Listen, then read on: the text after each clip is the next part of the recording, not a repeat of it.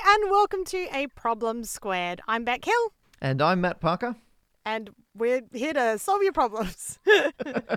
Slick. We are in no way out of practice. oh my goodness. It's been a while back. What happened? Yeah, okay. So we were supposed to record our last episode before the end of February, and then I came back from Brussels Comic Con. I'd had a wonderful weekend, and then on the way back, got really ill, like properly, really bad fever, headaches, cough, trouble breathing. And then when I was coming through customs at the Eurostar, they had all the posters that were saying, Do you have these symptoms? And I was like, Yeah, but it's not coronavirus. And then it was like, Have you been in any of these countries recently?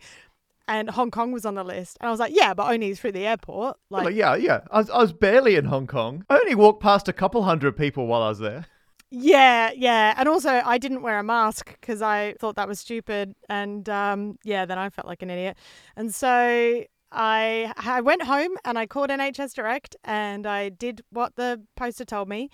And then they called me back and took down my symptoms. And they're like, yeah, we're sending an ambulance to your place. Wow. And I felt so ill as well. Like, apparently, the coronavirus for people in my situation, like my age bracket and normal physical health, the symptoms aren't as bad as a bad flu. so Right. the nurses were saying weird things like, I bet you wish you had coronavirus. and, I, and this was still when we didn't know that much about it. So I was like, oh, what a weird thing to say. I want to make this clear. This is before all the coronavirus stuff really kicked off. Yeah, I was like quarantining before it was cool. and so you kind of like rang me up and you're like, so I'm very ill and I was in Hong Kong recently. And I'm like, I would like you to not come down to the studio. Yeah, yeah. And so, uh, yeah, I was in like a proper quarantine where they had to get all dressed up on the way in. And like, I felt like ET. It was amazing. Wow. Okay, so we want to hear all about this. Yes. So, so we are now recording much later in March. Yes. And this is going to be our quarantine virus episode. Yes. But if people are sick of that content, which let's be honest, there's a lot out there right now, we will be releasing the March episode as normally scheduled on the last day of March. And we're going to record that today as well. Yeah. Yeah, so stick around and there will be a non coronavirus episode. Yeah, if, if, if you're sick of hearing about the coronavirus and quarantine, then we've tested the next episode and it's it's come back clear. It has no viral load whatsoever.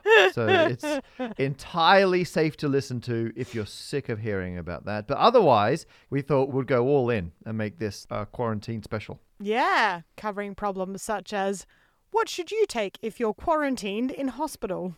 it's a very specific problem, but one that you're now qualified to comment on. Yep. Uh, we're also going to look at uh, top tips for working from home. And we're also going to look at the mathematics behind the infection rate of the coronavirus and check out whether some of the things going around are correct. One thing I've learned is that if you guys infect other people by telling them about this podcast, we could get many, many more listeners during this isolation period. Oh yes, yes. Please, please do share this podcast uh, wherever you can, but just not in person. Our first problem for Bec is one that you've now got a lot of experience of, and that's what happens if you actually get quarantined in a hospital. So, not like we're all self isolating and working from home and doing all those things. We'll deal with that in a moment. But in the extreme case, if you get dragged into hospital, I'm curious because, you know, hopefully it won't happen to anyone listening, but if it does happen, what do you take? What goes on? Any recommendations? Okay, so the first thing about hospital quarantine, and obviously I'm just speaking about the hospital I went to, there's nothing in there. Like there's a bed and a bathroom and a sink, and that's it. That's it. Like there's no TV. Oh, I had a window, but that's it. Uh, that's nature's TV. Yeah. Yeah. Um, the plus side is if you're quarantined in a hospital, chances are you're so sick that you don't need anything else. So I slept the whole time. And I had so many people saying to me, because obviously this is before everyone was in isolation, saying, oh, what I would give to be in quarantine or have an excuse not to talk to people and just get some work done. And I was like, I'm not getting work done. I slept for the whole three days I was in there. I sweated. Actually, that's a really good point because you had a pretty serious case of the flu. Yeah. And for anyone who's not had the, like, because I used to throw around, oh, I might have the flu, I'm feeling a bit fluey. And then about three years ago, I got the flu and I, it floored me for a week Yeah. and it was horrific. So, you- so you had all that going on at the same time. Yeah, because you're like, you feel like you're dying. And then I think the worst part is you get through the worst symptoms in a couple of days, but then it takes so long to properly shake them. Like I had a cough for a solid two weeks and a proper cough, like a guttural cough. And that was when everything was picking up with the virus stuff. So I couldn't go outside, not only because I was still trying to get better, but also just because anytime I coughed, people around me were like, Just scatter. yeah, yeah, it was pretty full on. So, yeah, it was a bad flu. I was very, very ill. So, if you get quarantined, I wouldn't worry so much about taking entertainment. I did actually take my tablet. I didn't take it out of my bag once. oh, wow. I barely looked at my phone. I think I even took a book, which is so dumb because, again, I didn't want to look at anything. I just slept for the whole time and sweated and felt sad. Because I messaged you about halfway through and I was like, how are you doing? Do you need a phone call?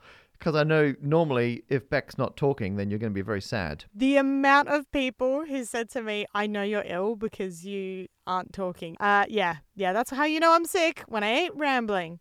So I would suggest if you're put into quarantine, just some practical things really. Toothbrush and toothpaste, you can get them from the hospital, but if you've got a preferred toothbrush, like uh, we talked about in a previous episode, I would pack that and your favorite sort of toiletries in terms of shampoo and conditioner when you're well enough to shower.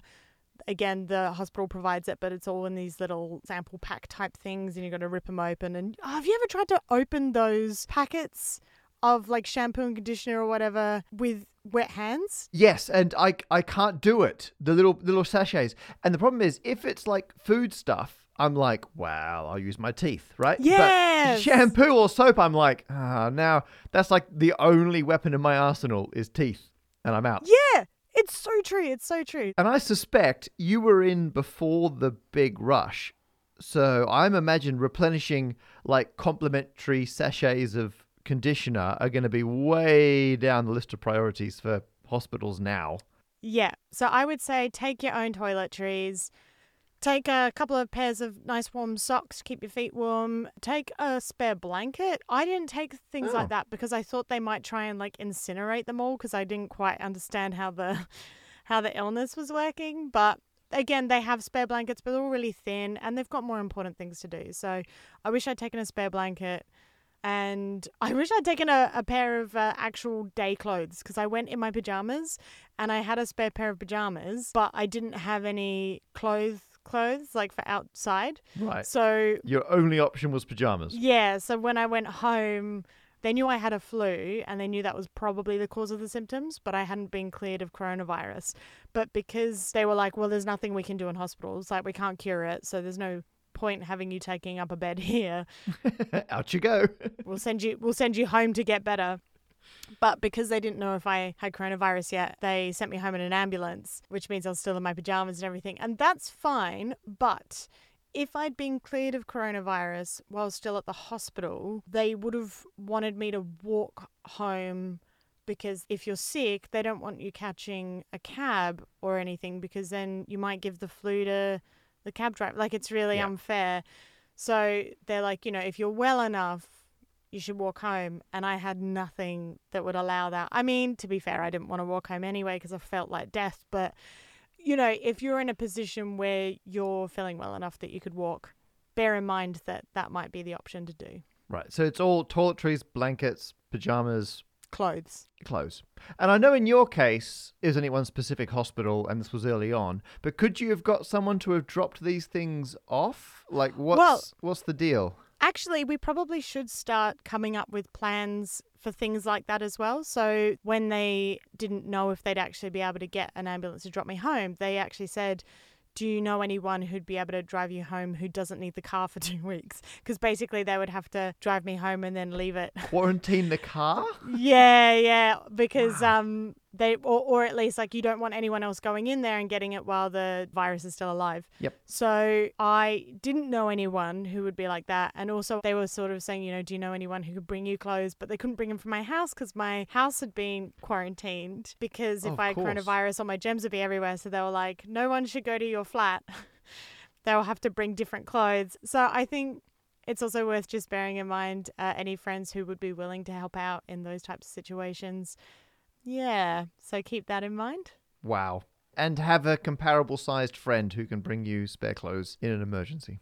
Yeah. The other thing that was interesting is they'd done the swab tests in my mouth and they'd done the blood tests, but they also brought me a little vial because I was coughing so violently. And they brought me a little vial and they said, if you cough up any phlegm, can you put it in this vial? Uh, And I didn't cough up any phlegm during this time. It just rattled around, but it never came up. And I'm guessing it was to see if they could. test it? Yeah. I don't know if they can test it faster, or I don't know what the deal is. But they wanted some. Maybe maybe I just had a weird nurse. It's who was probably obsessed. that's an option. So the thing I would say is maybe take something that you could put in the phlegm flask that is funny. yeah. You know, like That's great. just like if you do take your own toiletries, pop some like shampoo or something in there. No phlegm, but I coughed up a very small Lego uh, person. Does yeah, that- yeah, yeah. Any miniatures you have, Dungeons and Dragons stuff. I mean, can you imagine if you had like a little figurine in there? Oh, that's great. If you did though, if like you were like, oh here you go, I coughed up some phlegm, and you give them a small vial of Worcester sauce, like how? With, This Ah, guy really likes Worcester sauce.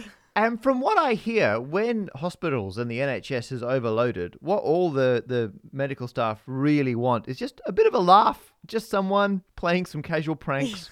Wasabi, like something that looks like phlegm, but then they were like, "Oh, this is powerful."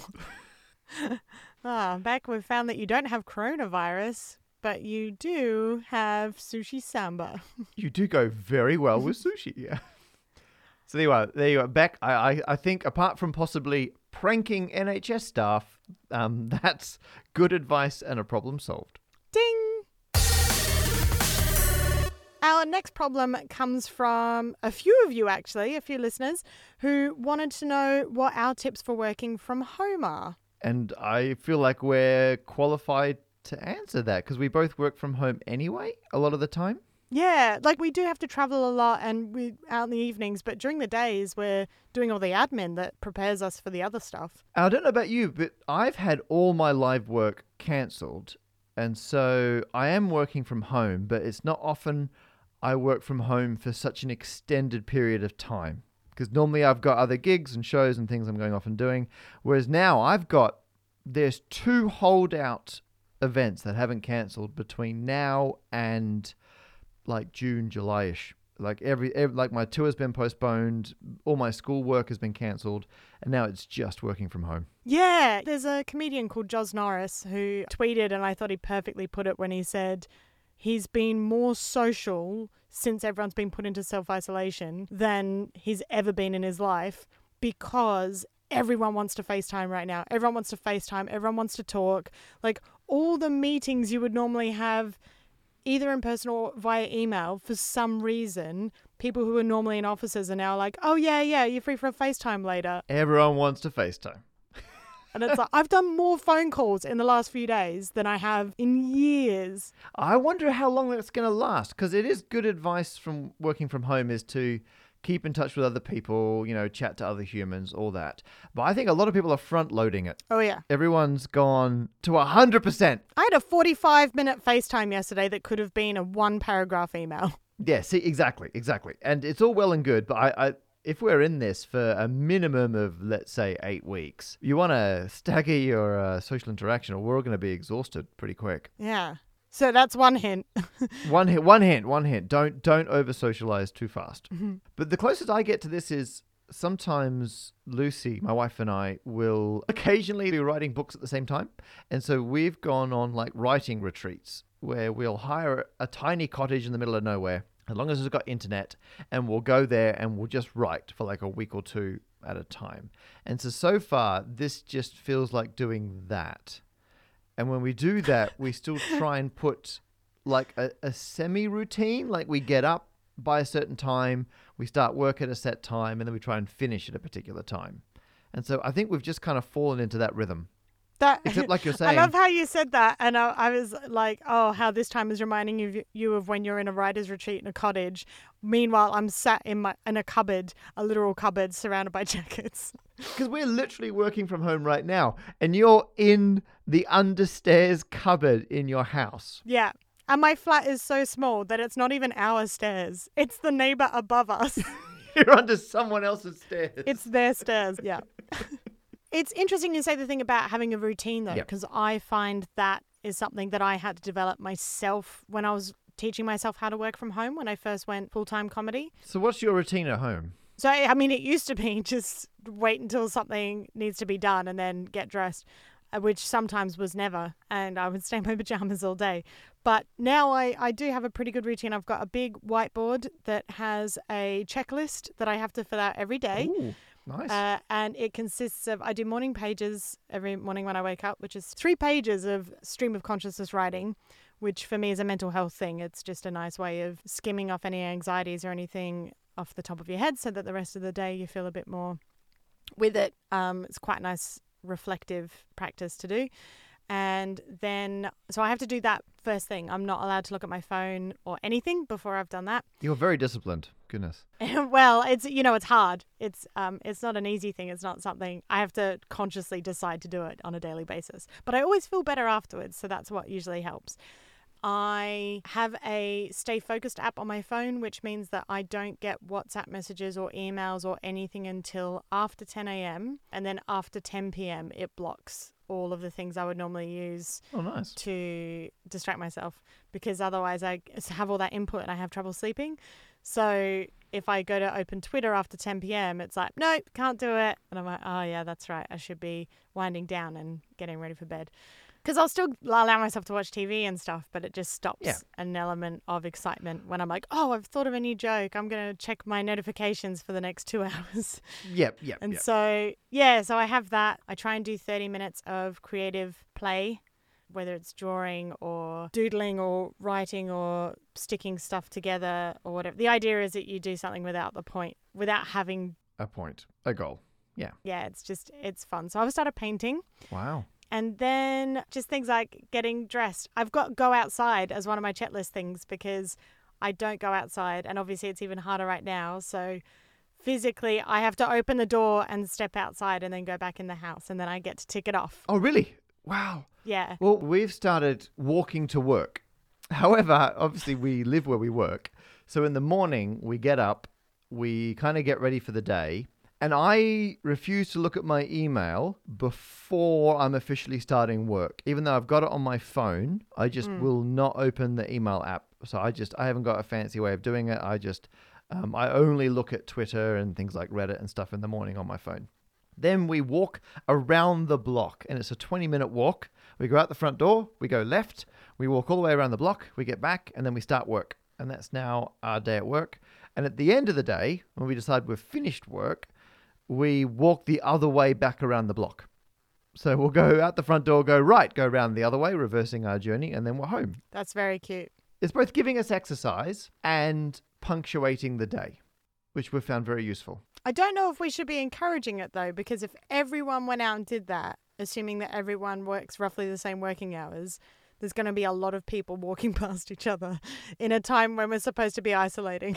Well, the advice is you can still go for walks and get exercise. So we passed three people on the walk this morning and we gave them all a wide, bordering on offensively wide berth. I have seen more people walking outside in my cul-de-sac than I have at any other time. Really? Yeah, I think because people aren't at work and the kids aren't at school, so everybody's walking around outside. That largely defeats the purpose. Yeah, no, I know, totally.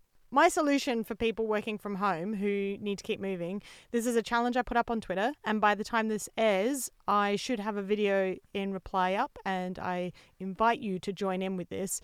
The Eurovision, I believe, is being cancelled this year, Yeah, very sadly. and Iceland had an incredible entry with a song called Think About Things, and their video has an amazing dance. Wow.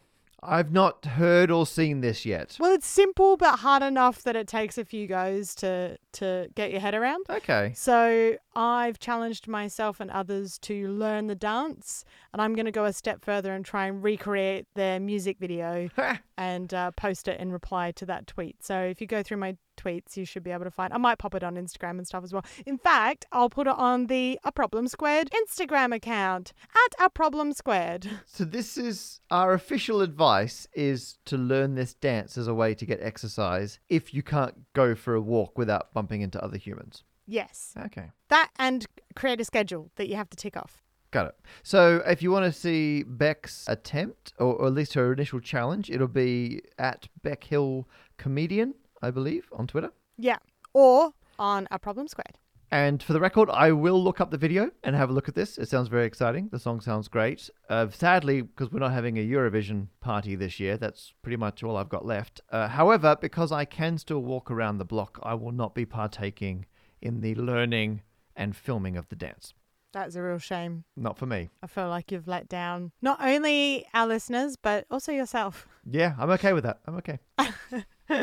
Oh, I've already decided what I'm going to call the video. Yep. It's going to be my ISOland entry for Eurovision. ISO, like isolation land. Yeah, and it's Iceland. Because I hear ISO and I think like consistent or unchanging, but that's um, that's the maths.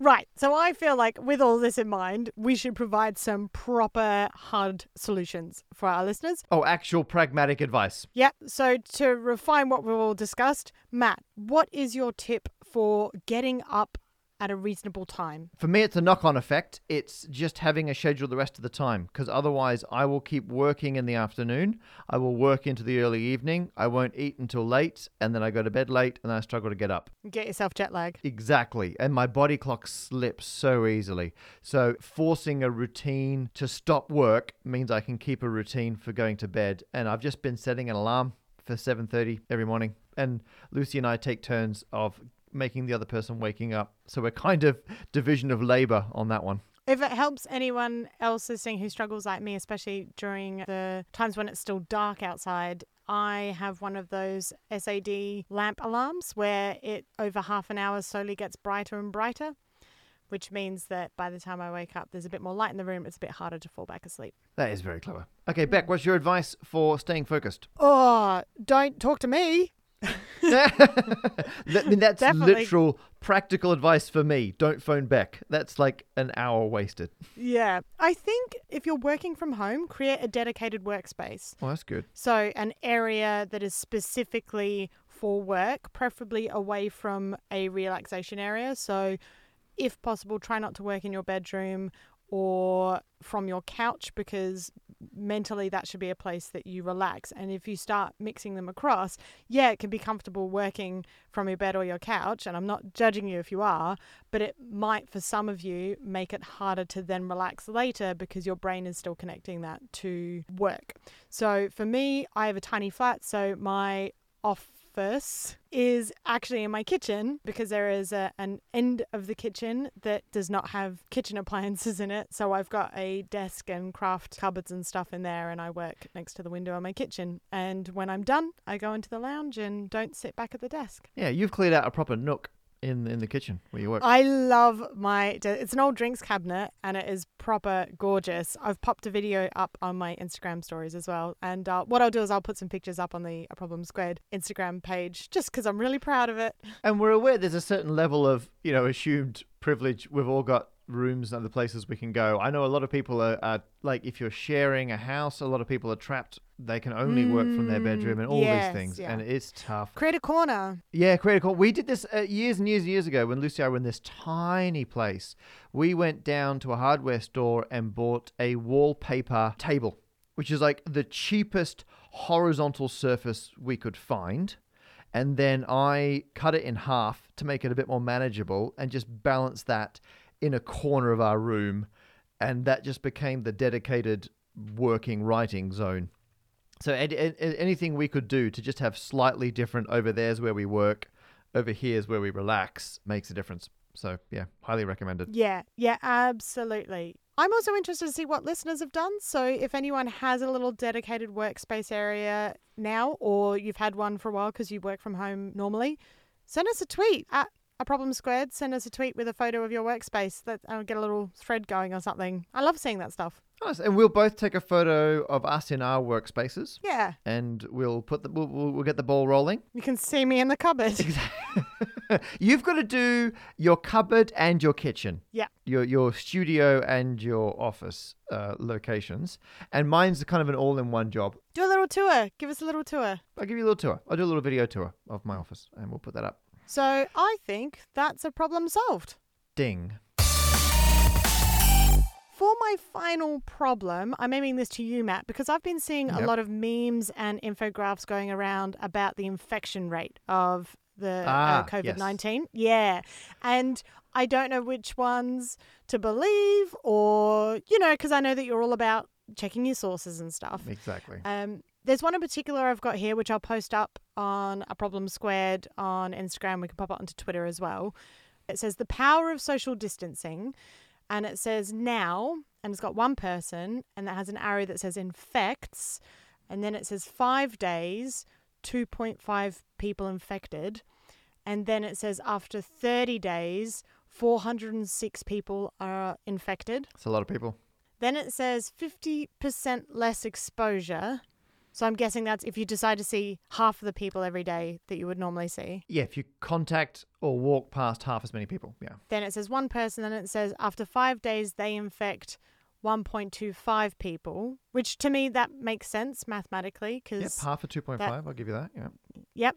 Uh, and then it says after 30 days only 15 people are infected. And it's got a graphic showing that's way fewer people than the 406 Yeah, yeah, exactly. if you're infecting two and a half people. Yeah. And then on the last frame, it says 75% less exposure, which again, I think is if you're self isolating as much as you can.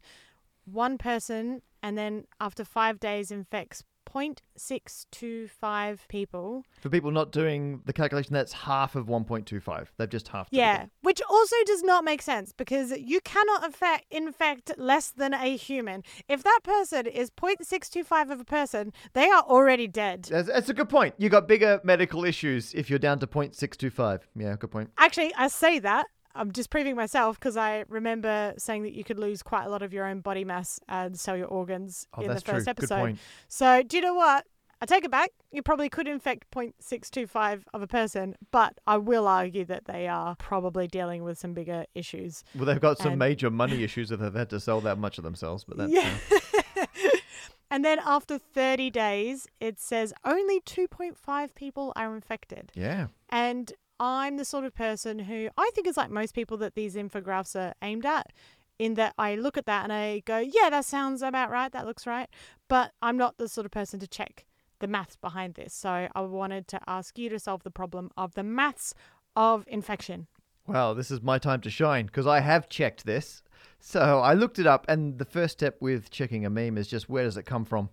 And they were nice enough, they've burnt their Twitter handles into the meme image itself. And obviously, that can get cropped off or whatever, but I was able to look up uh, Singer Lab, and that is at the University of California in San Diego. It's a researcher there, Robert Singer. It's, it's their lab, right? And so for the first step, it comes from a reputable source. But then I was like, well, how did they do these calculations? And so I sat down and I've managed to crack it. It took me a little while to try and work out how they were doing the calculation and if I think it makes sense. And I've got a spreadsheet here that I've got working. So I'm just resetting it to 2.5 infection rate. So what they're basically saying is if you get the coronavirus, you're infectious for a five day window. And again, I've not fact checked that, but that feels about right with what I've seen online. And so, if you're infectious for five days, there's a thing called the R0 or R0 infection rate, and that's the average number of people an infected person will infect over the entire time that they are infectious. So you're right to point out fractions of people. And in fact, when you do the mm. calculations, you always have to keep in fractional amounts of people. But you've got to remember that's an average. Right. So you're right. No one individual can infect two and a half people. But if you've got a bunch of people who are infectious, then it can be an average of two and a half. And so, because you're doing these as average numbers, you've got to keep the fractions of humans, um, even though it seems ridiculous. But they've rounded it at the very end. So, they're 406 people infected. That should actually be 406.23 people. Oh. But to avoid these sorts of things, they've they've just rounded it off. Um, so so it's good. It's a good balance of going into the detail in the infographic, but also rounding it and making it easier to understand. So I'm I'm very impressed with what they've done. So what they've done is start by assuming initially only one person has the disease, and over the course of five days while they're infectious, another two and a half people catch it from them, which means at the end of that week, there's now three and a half people who have the disease. One person who's no longer infectious, but they have had it, and two and a half people who've just caught it. And then a week later, you've still got the original person who's now gotten better. You've got the two and a half people, they've gotten better, but they've infected an average of two and a half people each. So two and a half times two and a half, two and a half squared is six and a quarter. There's now six and a quarter people who are infectious. So it's trickle down virus. Yeah. And so what you end up doing, for those of you who are curious about the mathematics, is you end up just adding the powers. So they've done it for 30 days, but it's five day windows. So they've actually done it for the first six intervals. And what they've done is the one person plus the infection rate plus the infection rate squared plus the infection rate cubed plus it to the power of 4, power of 5, power of 6. So they're adding that series of powers of the infection rate to get you the total number of cases so far. And there's a slightly important distinction. Some graphics will show you new cases, and some show you all the cases so far. So that famous plot, the kind of the flatten the curve and keep it underneath the capacity of the health service, that's a plot of new cases. Right. Which is why you want it, it gradually goes back down to 0 Mm-hmm. And you get other plots like this, which is the total number of people who've had it so far. Okay. So when it says 406 people infected, it means infected in total, including the first person, but it's not 406 people who are contagious. No, at that point, only 244 of those people will still be contagious. Which is still a lot. That's still, a lot, still a lot. more than there was than the original first person. Exactly, exactly. So it's just always a case of looking at the stats and going, is this total people who have had it, or is this people who've got it recently and are still infectious? Okay. And there is a side point to this, which is eventually you run out of people to infect. Yeah. And so all the math that's in this meme and the math that I've recreated is just assuming there's a much bigger population of people out there. There's actually a slight difference between what's called an exponential growth to something called logistical or logistic growth, which is where you then have to factor in the size of the population and that you're running out of new people to infect. Yeah. But given this is all about the start of the infection, they're identical. So uh, exponential is fine. Then what gets interesting? So what the point they're kind of trying to make is a slight difference in how many people you infect on average makes a big difference to the total number of people who are infected later. And the graphic's great, but what it's not showing is the other scary thing about exponential growth. So one thing that's scary about exponential growth is how big it gets, and this just absolutely explodes. But what it's not showing is the fact that it starts off deceptively small and slow. And then nothing has to change, and suddenly it'll explode. And there's no, nothing, nothing's changed. It's the same infection rate, but it goes from being almost unnoticeable to exploding. So I've got an example where I looked up estimates for the R0, the infection rate of coronavirus. And again, I'm not a doctor, I'm not medically qualified. My Googling, people seem to estimate it's between one and a half and three and a half. And the reason why it's such a big range is because if people do social distance and if these things are controlled, you make a big difference to the infection rate. But if it was three and a half, I've got an analogy here. So let's say you're at home Mm-hmm. And you've got some rice, and rice is like mathematically that's like the famous example for exponential growth is putting rice because it starts small and, and suddenly accumulates and historically for some reason it's always been rice which is kind of fun so if if let's say you got some rice and the first day you throw uh, one grain of rice into your living room Okay. and the next day you throw in three and a half times as much. So you throw in three and a half. Uh-huh. And the next day you throw in three and a half times as much as the previous day. A week later, you will only have 180 milliliters of rice in your living room. Ah. And you're like, oh, that's not so. Oh, that, that's fine. That's fine. In fact, after Yeah. two weeks, you'll have about a meter cubed, which don't get me wrong. It's quite a lot of rice. It's quite a lot of rice. It's a big pile of rice. I would notice that in my living room. You'd notice it, but it's manageable. Hmm. After three weeks, your house would be full. Like there would not be a single empty space in your house after three weeks. well, And after a month, after 33 days, you'd have enough rice to fill every single house in the UK. that's a lot of rice. That's a lot of rice. Think about all the fixed phones. I know. Oh, there'd be no moisture in any phone anywhere. Yeah. It goes from being quite benign, like, oh, a little bit of rice, that's fine. It's manageable. And then you're not mm. changing the rate at which you're increasing how much rice you're throwing in. It just hits the explosive part of the exponential curve and just races away. Right at the end, it just it explodes. However, if you did the same experiment, but you were at the lower bound, 1.5 times as much each day, and and that's kind of the lower bound of what we think coronavirus is doing at the moment. After three weeks, instead of filling your house, you'd only have 200 milliliters of rice. Hmm.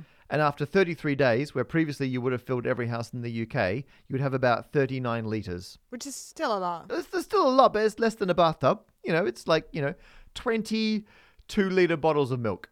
Like, it's Yeah. containable. It's not every single house in the UK.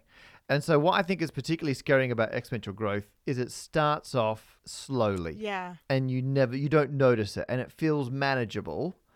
But if you don't change the infection rate, then it's going to explode. Yeah. But the other thing is, if, if you don't change the infection rate early on, it's not as important what the infection rate is.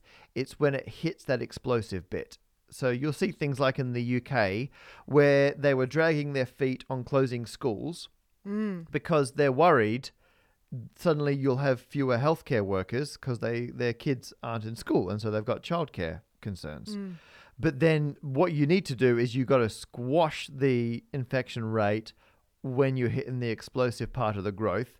And if you don't, it makes such a big difference. Like the slightest change in that infection rate makes a huge difference to the rate at which the growth happens at. So, so the meme checks out, but it's even a bit more terrifying than that infographic is showing. And so that that's Yeah. why everyone's banging on about social distancing. It does make a huge difference. I think if kids have to stay home without anyone to look after them, give them a bathtub of rice, There you go. Give them 39 liters of rice. get them to count that. Ah, that'll be grand. That's food, entertainment. What else do you need? There you go. It's an exponential amount of rice. So there you are. I hope me and my spreadsheet have managed to solve that problem for you. I would say absolutely that is a problem solved. Excellent. Ding! And that's it for this episode. Thank you very much for listening. We very much appreciate it. And thank you so much to everyone who's supporting us on Patreon. It means we can keep making these things. We've had to buy some extra kit now Yeah. so we can record back properly at home. So, you know, costs are ongoing. And actually, to be honest, if you are someone who's fortunate enough to still have a regular income and you're working from home fine, if you can support artists, I mean, not just us, but people who normally perform for a living are now really feeling the pinch. So if you can support, I mean, us included, but any artists or people on Patreon so that they can keep doing what they do and they can make it through this, that would be uh, hugely appreciated. And, and thank you so much to all our very generous supporters already. Yeah. If you do have a normal source of income at the moment, any money that you are saving from not going out and not attending things and not going to movies, yeah, Yeah. We're not saying spend more on the arts, just keep spending on the arts. That's right. Yeah, yeah. And also, so many people, not just us, are putting out more online content so that those of you who are self isolating do have things to keep you entertained while you're at home. So keep an eye out for those things as well, and different ways of supporting everyone. And we're still putting stuff on our Instagram. Yeah, so uh, I don't know if I mentioned it enough in this episode, but uh, our Instagram is at a problem squared, and we also have a Twitter which is at a problem squared. Yeah, so please do uh, check out what we're doing. Send us your photos of your workspaces. And I'm going to put some details in the show notes. So all my assumptions. Uh, so, like for the record, uh, all my calculations were based on long grain rice. There you are. and I assume that Bec lives in a 10 meter by 10 meter by 10 meter empty void cube. That was my assumption for uh, Bec's apartment. Wow, you've given Yeah. me such high ceilings. well, you know, I just it simplified the calculations, and so there you are. I don't know where the cupboard under the stairs fits in that, but I, I assumed you live in an empty cube. You know what? I am actually going to measure uh, my flat as best I can after this to see Oh, that's really interesting. Whether your assumption was correct. Oh no, I'm super curious. We'll do that. We'll talk about it in the next episode. Oh, okay. Oh, good. Well, it won't be the next one because we're about to record that one, and that's going to be virus free. Yeah, no, it'll be in that one. I'll I'll do it in our break. Are you going to do it? You're going to do it right now? Yeah, yeah, yeah, yeah. Okay, deal. Okay, right. You do that. We'll record the next one. Everyone, thank you for listening. Please get the next episode when it comes out on the last day of the month, like normal.